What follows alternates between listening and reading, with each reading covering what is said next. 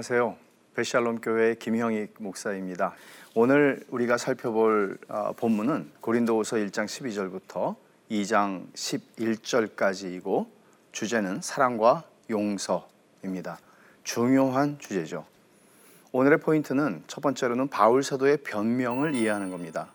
변명이라는 것은 굉장히 부정적이죠. 고린도 사람들이 바울을 오해하고 있었던 것에 대해서 바울이 변명을 합니다. 그리고 두 번째는 회개한 형제를 용서하고 다시 공동체로 받아들이는 것에 대한 성경적인 원리.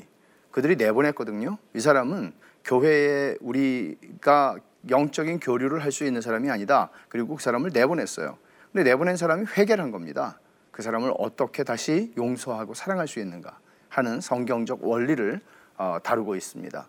우리가 본문을 이해하기 위해서 먼저 배경을 좀 어, 살펴볼 필요가 있습니다.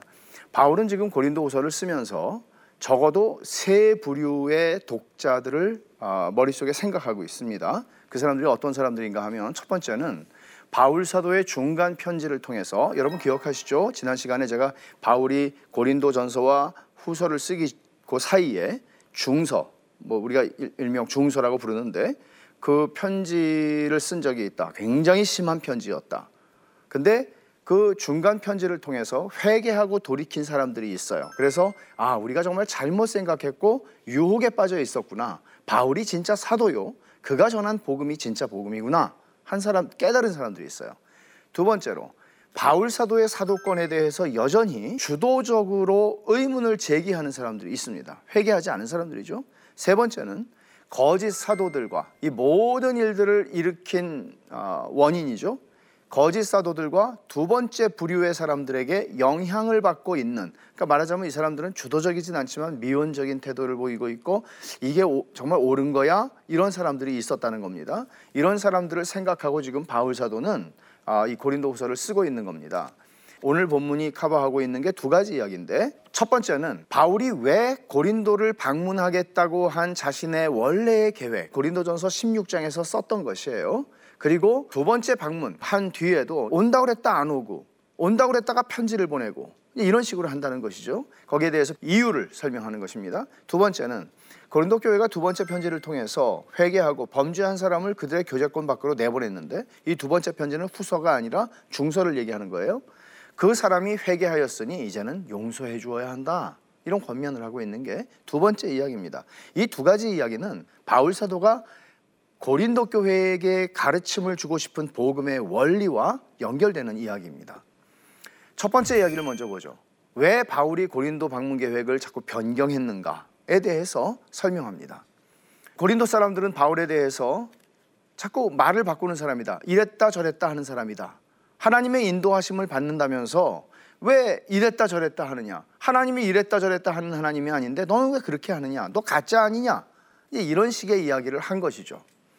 좀 더 자세히 보면 이 사람들이 바울 사도가 참된 사도냐 하는 근본적인 문제까지도 질문을 제기하고 있는데 여기에는 그들이 어, 가장 주요하게 흠을 잡은 거는 이랬다 저랬다 한다는 거예요. 온다 그러고 안 오고 온다 그러고 편지 보내고 이런 부분들이에요. 사도 바울이 제일 먼저 고린도전서 16장 1절부터 7절에서 내가 고린도를 방문해서 조금 오래 머물겠다 그렇게 얘기를 했었습니다. 그런데 디모데가 갔다 와서 전해주는 이야기가 고린도 교회가 무너져 버렸습니다. 영적으로 무너져 버렸습니다. 하는 이야기를 듣고 원래의 계획이 없었던 잠깐이라도 내가 가서 이걸 바로 잡아야지. 그러고 갔던 두 번째 방문이 있어요. 근데 문제를 해결하지를 못했습니다. 문전박대를 당한 것이죠. 그래서 내가 곧 다시 오마. 그렇게 얘기를 하고 다시 돌아갔어요. 그런데 바울은 다시 가지 않고 편지를 보냈습니다. 아주 센 편지를 보냈습니다. 그리고 이 편지를 읽고 사람들이 어, 일부 회개하고 다시 바울에 대한 그들의 태도를 바꾸었고 그것은 곧 그들이 정말 복음으로 돌아온 것을 의미하는 것이죠. 이렇게 바울은 이중적 사람이고 기회주의자다 하는 이야기들에 대해서 바울은 자신이 왜 간다 그러고 안 갔는지 이런 일들이 자꾸 일어났는지를 설명해야 했습니다. 첫 번째 바울이 얘기하는 것은 12절에서 얘기하는 건데 하나님의 거룩함과 진실함으로 내가 여러분들을 대한 겁니다. 이런 얘기를 해요. 보십시오. 우리가 세상에서 특별히 너희에 대하여 하나님의 거룩함과 진실함으로 행하되 육체의 지혜로 하지 아니하고 하나님의 은혜로 행함은 우리 양심이 증언하는 바니 이것이 우리의 자랑이라. 우리가 살펴봐야 되는 되게 중요한 부분들이 여기 많이 나오는데 제일 먼저 중요한 것은 거룩함과 진실함으로 행했다.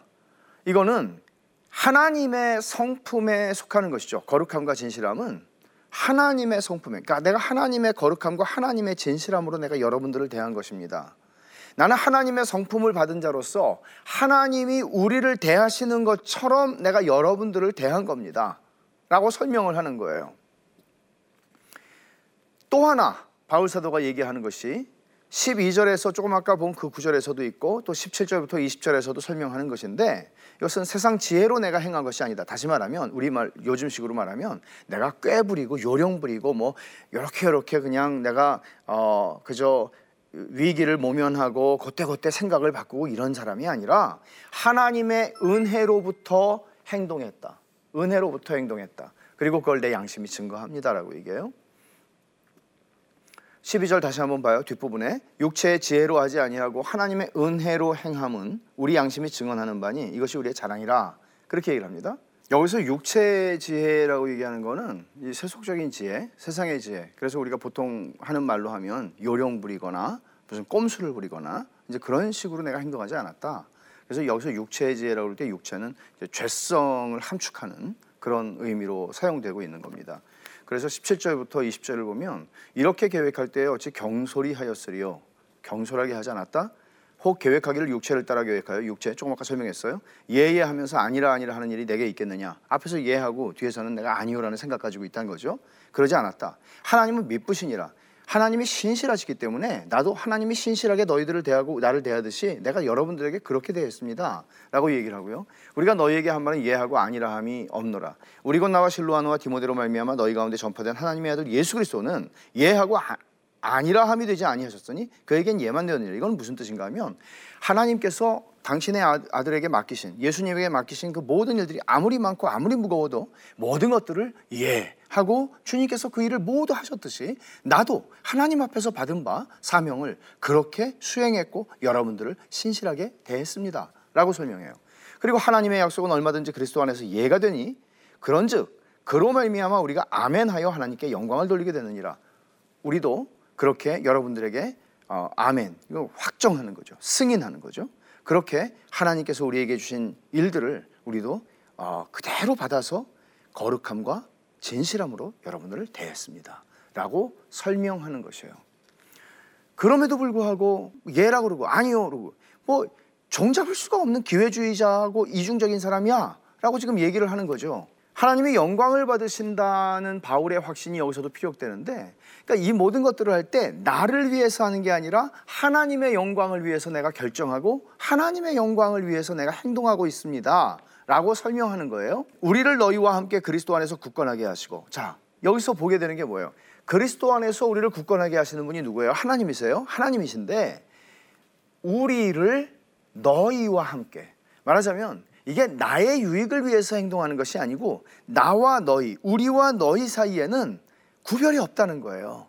우리 모두의 유익을 위하고 하나님의 영광을 위한 것인데, 하나님께서는 이 일을, 나의 계획의 변경을 통해서 그리스도 안에서 우리를 도리어 굳건하게 하시는 하나님이십니다. 라고 설명하는 거고요. 우리에게 기름을 부으신 이는 하나님이시니 기름 부음을 받은 자는 그리스도 예수입니다. 메시아, 그리스도입니다. 그런데 그 기름 부음을 받은 자와 연합하여 우리들이 하나님의 기름 부음을 받은 하나님의 택하신 백성이 되어서 하나님과 보조를 맞추어 그 길을 걸어갈 수 있도록 하시는 그 하나님의 은혜를 얘기합니다. 그러니까 전적으로 이 모든 일들을 주관하시는 주어가 누구예요? 하나님이에요. 우리를 굳건하게 하시고요. 우리에게 기름을 부으시고요. 그가 또한 우리에게 인치시고 보증으로 우리 마음에 성령을 주셨다.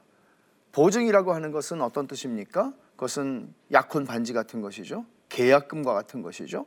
그렇게 성령을 우리 마음에 주셔서 말하자면 바울 사도는 내가 너희에게 1년 반 동안 머물면서 복음을 전했잖아. 그런데 그 복음을 전했을 때 너희는 성령으로 말미암아 거듭나서 믿었고 회심하고 하나님의 자녀들이 되었잖아. 너희 안에 성령이 거하시잖아. 그 성령이 너희 안에 보증으로 주어졌잖아. 우리에게 인을 치셔서 당신의 소유로 삼으셨잖아.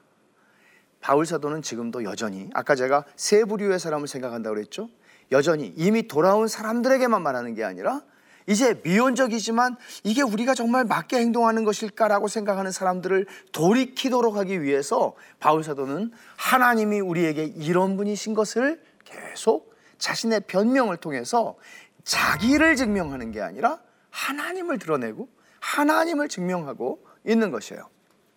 사도 바울이 고린도 방문 계획을 변경한 이유를 설명하는 대목에서 자랑에 대한 얘기를 합니다. 아니 변명하는 사람이 무슨 자랑할 게 있겠어요. 그리고 자랑이라고 하는 거는 바울이 부정적인 의미로 대부분 썼어요. 내가 이젠 자랑하지 않는다. 이전에 내가 그렇게 자랑하던 자랑거리들을 배설물로 여긴다. 이런 표현들을 많이 썼어요. 그런데 여기서 긍정적으로 지금 쓰고 있습니다. 12절을 보면 우리가 세상에서 특별히 너희에 대하여 하나님의 거룩함과 진실함으로 행하되 육체의 지혜로 하지 아니하고 하나님의 은혜로 행함은 우리 양심이 증언하는 바니 이것이 우리의 자랑이라고 얘기를 합니다. 바울 사도는 지금 자랑한다고 얘기해요. 근데 자랑이라는 것은 어떤 의미에서 자랑 그 자체가 문제가 있는 것이 아니라 무엇을 자랑하느냐 하는 거죠. 그래서 자랑하는 자는 주 안에서 자랑할지니라 바울 사도가 그렇게 설명하잖아요. 내가 자랑하는 것은 이전에는 세속적 가치 속에서 자랑하던 나의 것들이라면 이제는 하나님께 속한 것과 우리 구주 예수 그리스도를 자랑한다. 그렇게 얘기를 하는 겁니다.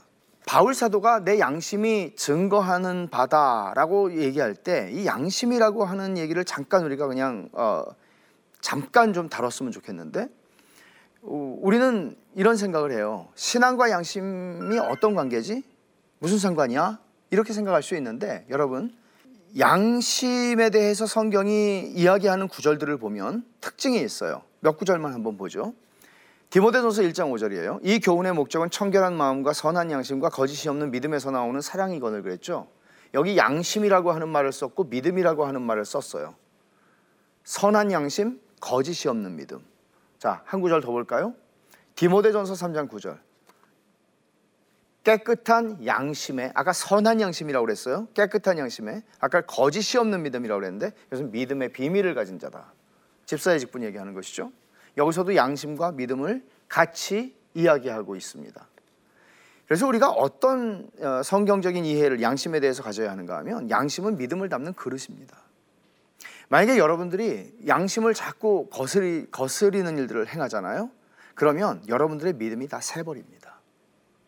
믿음을 우리가 온전히 가지고 있는 사람들은 자기의 양심 앞에서도 정직해야 하는 것입니다.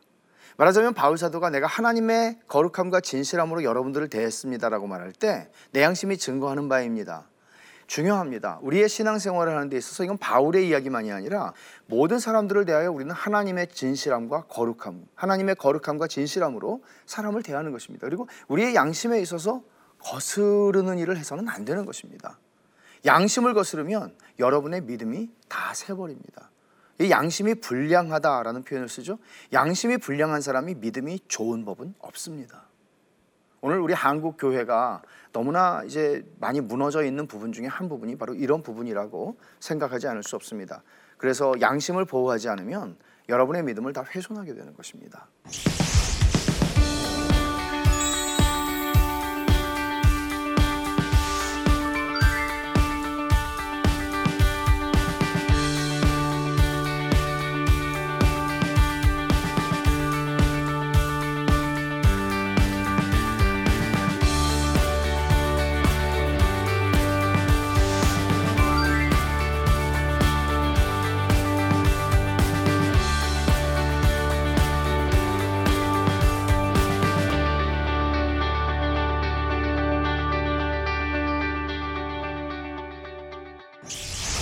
바울 사도는 굉장히 무서운 얘기를 합니다.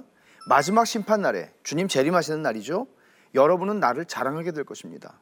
지금은 비난하고 있잖아요. 지금 오해를 하고 있잖아요. 근데 마지막 심판 날에 이럴 것이라는 것은 뭐죠? 그날에는 다 드러날 거 아니에요. 그날엔 숨겨질 게 없죠. 주님의 심판대 앞에서 우리의 모든 숨어서 한 것들, 생각한 것들, 나쁜 의도, 모든 것들이 다 드러나게 되겠죠. 그때 여러분들 저를 오히려 자랑하게 될 겁니다. 그렇게 얘기를 하는 거예요. 근데 그 이야기를 하기 전에 13절에서 하는 얘기를 먼저 이해할 필요가 있는데 사람들이 이렇게 또 비난을 했어요. 바울이 쓴 글은 도대체 이해하기가 어려워. 아주 그 행간을 잘 읽어야 돼. 이 사람이 어디다가 어떤 의도를 어떻게 숨겨놨는지 모르기 때문에 잘 읽어야 돼. 이런 식으로 사람들이 이해, 얘기를 하는 거예요. 여기에 대해서 13절에 오직 너희가 읽고 아는 것 외에 우리가 다른 것을 쓰지 아니하노니 너희가 완전히 알기를 내가 바라는 것은 뭐예요? 내가 간단하게 쓰고 쓴 그대로야. 액면 그대로야. 숨은 의도 하나도 없어. 내가 의도하지 않은 걸 읽으려고 생각하지 마. 아주 심플하고 아주 명료해. 라고 바울은 얘기를 하는 겁니다. 너희가 우리를 부분적으로 알았으나 이 말은 바울 사도가 내가 자꾸 계획을 변경하는 거 이거는 너희가 지금 표면적으로 보고 있는 것이지만 우리 주 예수의 날에는 주님 재림하시고 심판하시는 날에는 너희가 우리의 자랑이 되고 우리가 너희의 자랑이 되는 그것 이게 바울 사도가 바라는 것입니다. 말하자면 바울 사도가 왜 내가 너희들을 하나님의 거룩함과 진실함으로 되어 있는지 아느냐? 그날에 다 드러날 거고 그날에 드러날 건데 그날에 부끄러움을 당할 일을 우리는 할 수 없다. 그렇게 얘기를 하는 것입니다. 바울이 고린도 방문 계획을 변경한 또 하나의 이유는 내가 너희를 너무나 사랑하고 아끼기 때문이라고 얘기합니다. 내가 다시 고린도에 가지 아니한 것은 1장 23절이에요. 뭐라 그래요? 너희를 아끼려 함이라. 이게 무슨 의미인지 여러분 딱 읽고 이해가 되십니까? 보죠. 2장 4절을 보면 내가 마음에 큰 눌림과 걱정이 있어 많은 눈물로 너희에게 썼노니. 지금 이거 어떤 거 얘기하는 건가 하면요. 많은 눈물로 너희에게 썼다. 중간 편지 얘기하는 거예요. 고린도 중서.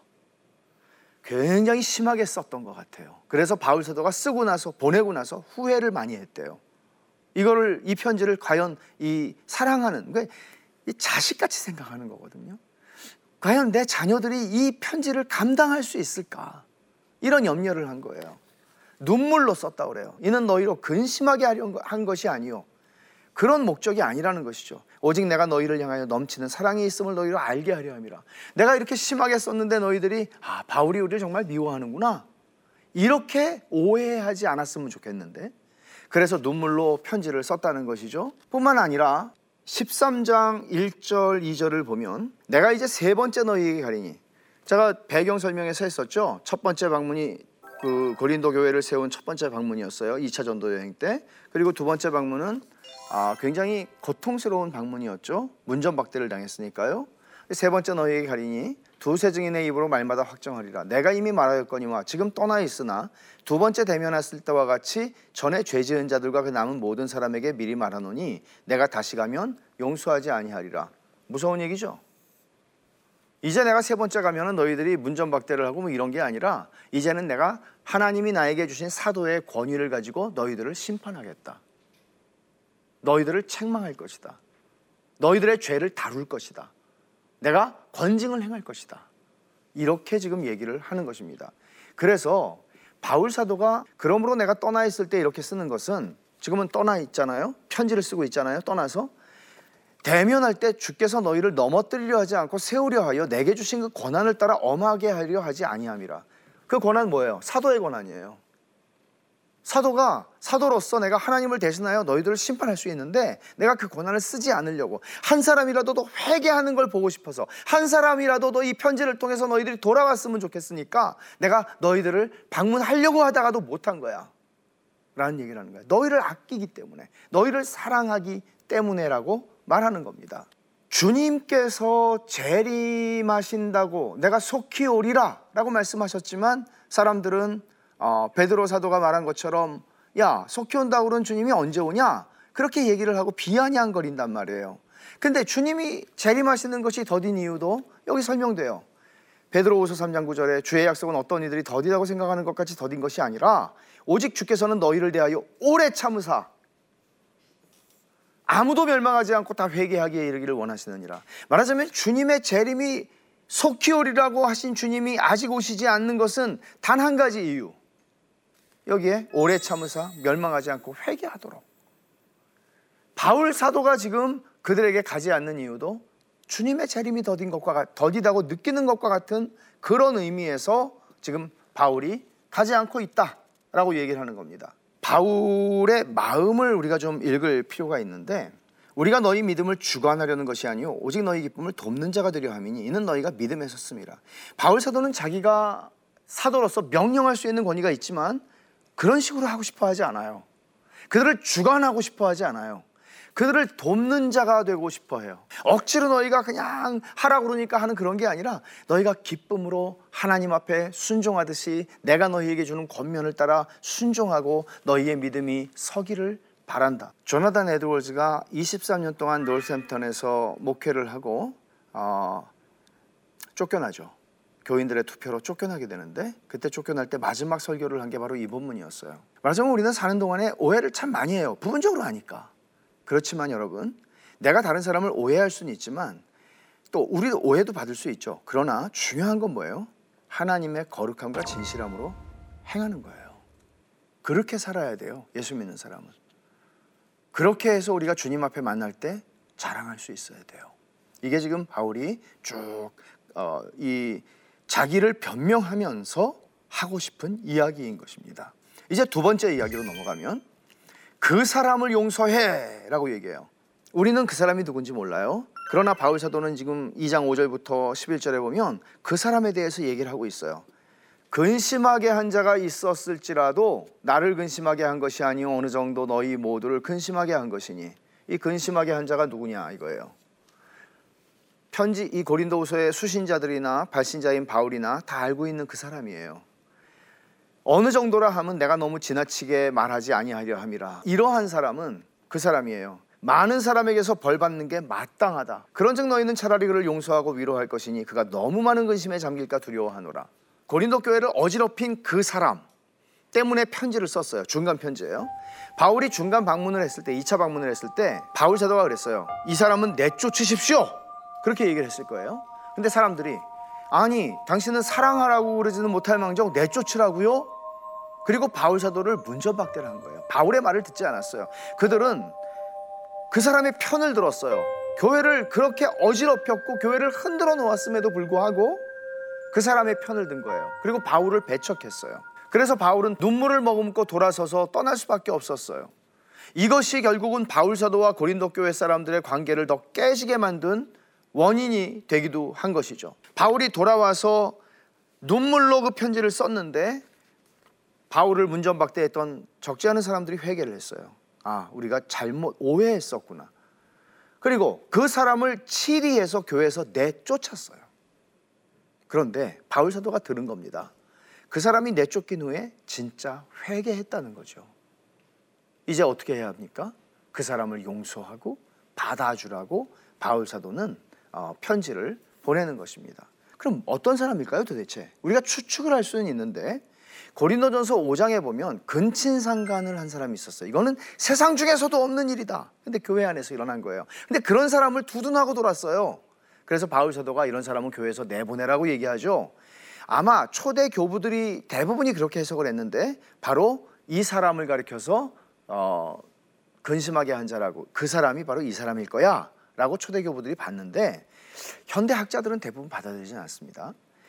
아마 고린도 교인에게 영향력 있는 인물로서 바울 사도를 아주 앞장서서 비난하고 대적했던 그 사람일 것이라고 보는 견해가 더 지배적인데요.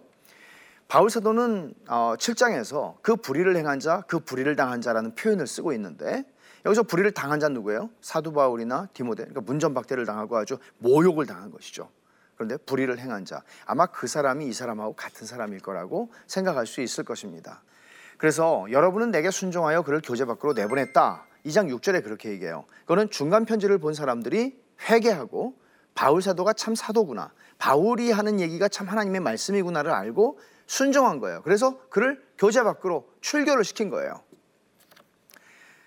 이러한 사람은 많은 사람에게서 벌 받는 게 마땅하다. 2장 6절에 바울 사도가 얘기를 했는데 그 말을 그대로 그들은 순종해서 그 사람을 내보냈어요. 그런데 이제 용서해야 하는 이유를 지금 얘기하는 거죠. 그 사람이 회개했다는 소식을 바울 사도는 들었습니다. 다시 바울 사도에게 순종해서 그를 이제는 용서하고 공동체 안으로 받아주라고 7절부터 10절에 얘기를 하고 있어요. 그런즉 너희는 차라리 그를 용서하고 위로할 것이니 그가 너무 많은 근심에 잠길까 두려워하노라. 내가 정말 버림받은 자인가? 이렇게 가지 않아야 된다. 회개했다면. 그러므로 너희를 권하노니 사랑을 그들에게 나타내라. 용서하고 사랑하라는 거예요. 너희가 범사에 순종하는지 그 증거를 알고자 하여 내가 이것을 너희에게 썼노라. 너희가 지금 나에게 순종하여서 그 사람을 용서하고 사랑하여 받아들이는 것 이게 너희가 하나님의 말씀에 범사에 순종하는 것의 증거가 될 것이다. 라고 얘기를 하는 겁니다. 그러니까 사도는 이런 염려를 가지고 있는 거죠. 교회가 회개하는 죄인에게 보여줘야 할 마땅한 사랑과 용서와 위로를 보여주지 못하게 되면 죄인이 결국 돌아오는 길을 막아버리는 거란 말이에요. 하나님은 우리에게 그렇게 하지 않으시는데 너희가 죄인이 회개하고 하나님께 돌아오는 길을 막아서는 안 된다는 것을 염려하고 있는 거고 문제가 바뀐 거예요. 그전에는 내쫓지 않아서 문제였는데 이제는 용서하고 사랑하지 못하는 게 문제가 된 거예요. 문제가 좀 바, 바뀐 거죠. 용서라고 하는 것을 2장 10절에 너희가 무슨 일이든지 누구를 용서하면 나도 그리하고 내가 만일 용서한 일이 있으면 용서한 그것은 너희를 위하여 그리스도 앞에서 한 것이다.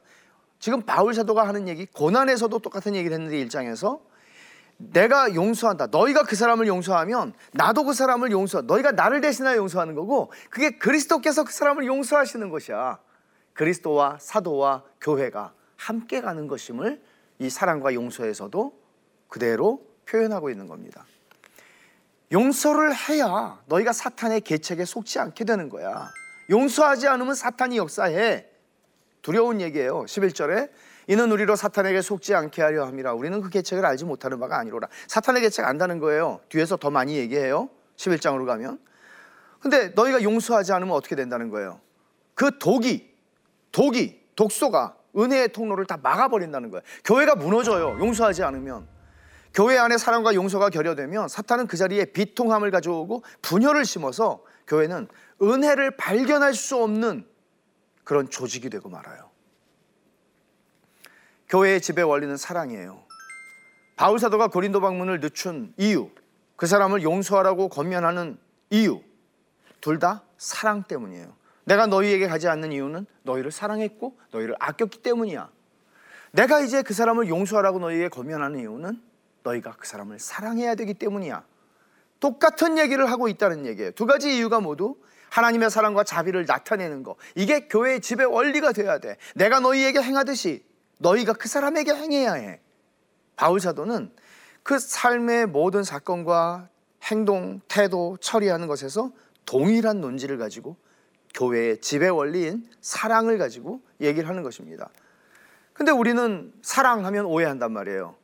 치리하고 권징하는 것은 사랑이 아니라고 오해를 해요. 그러나 교회는 사랑하기 때문에 권징과 치리를 하는 것입니다. 치리의 목적은 본질적으로 교회의 거룩과 순결을 유지하는 것이고 그리스도의 몸이 하나님의 영광을 드러내게 하는 겁니다. 그래서 죄를 심각하게 다루고 죄인을 회개하게 하는 기회를 주는 것이 치리의 목적입니다. 오늘 본문을 통해서 우리가 적용해야 할 게 한 세 가지 정도가 되는데 하나님의 거룩함과 진실함으로 사람을 대하는 것은 선택이 아닙니다, 여러분. 누구를 대하든지 여러분들은 교회에서만이 아닙니다. 가족들에게만이 아닙니다. 여러분의 일터에서든지 누구에, 누구에게든지 하나님의 사랑함, 거룩함과 진실함으로 대해야 합니다. 두 번째, 믿음을 위해 양심을 지키십시오.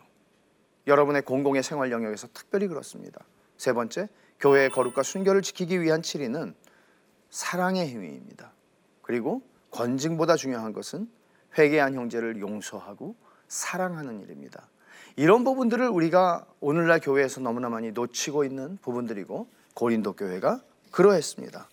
우리는 이런 부분들을 이와 같은 본문을 통해서 회복해야 하는 것이죠. 다음 시간에 세 번째 고린도 후서 강좌에서는 2장 12절부터 3장 6절까지를 다루게 될 텐데 그리스도인의 정체성을 다룰 겁니다. 그리스도인의 정체성은 그리스도의 포로라는 것입니다. 이 의미가 우리가 생각하는 것과 얼마나 다른 것인지를 다음 시간에 계속해서 살피겠습니다. 감사합니다.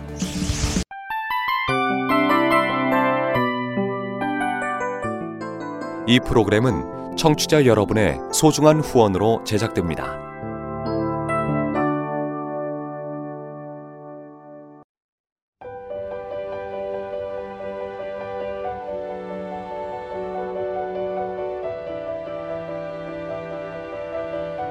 세상에는 수많은 교회들이 있지만 더 깊이 있는 말씀 강해를 찾기 위해 크기로만 교회를 선정하지 않습니다. 보다 좋은 영적 콘텐츠를 더 많이 나누기 위해 방송비를 받지 않습니다. 1년 365일 복음만 전하고 싶어서 우리는 광고를 하지 않습니다. 온누리의 복음을 땅끝까지 CGN TV와 함께 땅끝 선교사가 되주세요.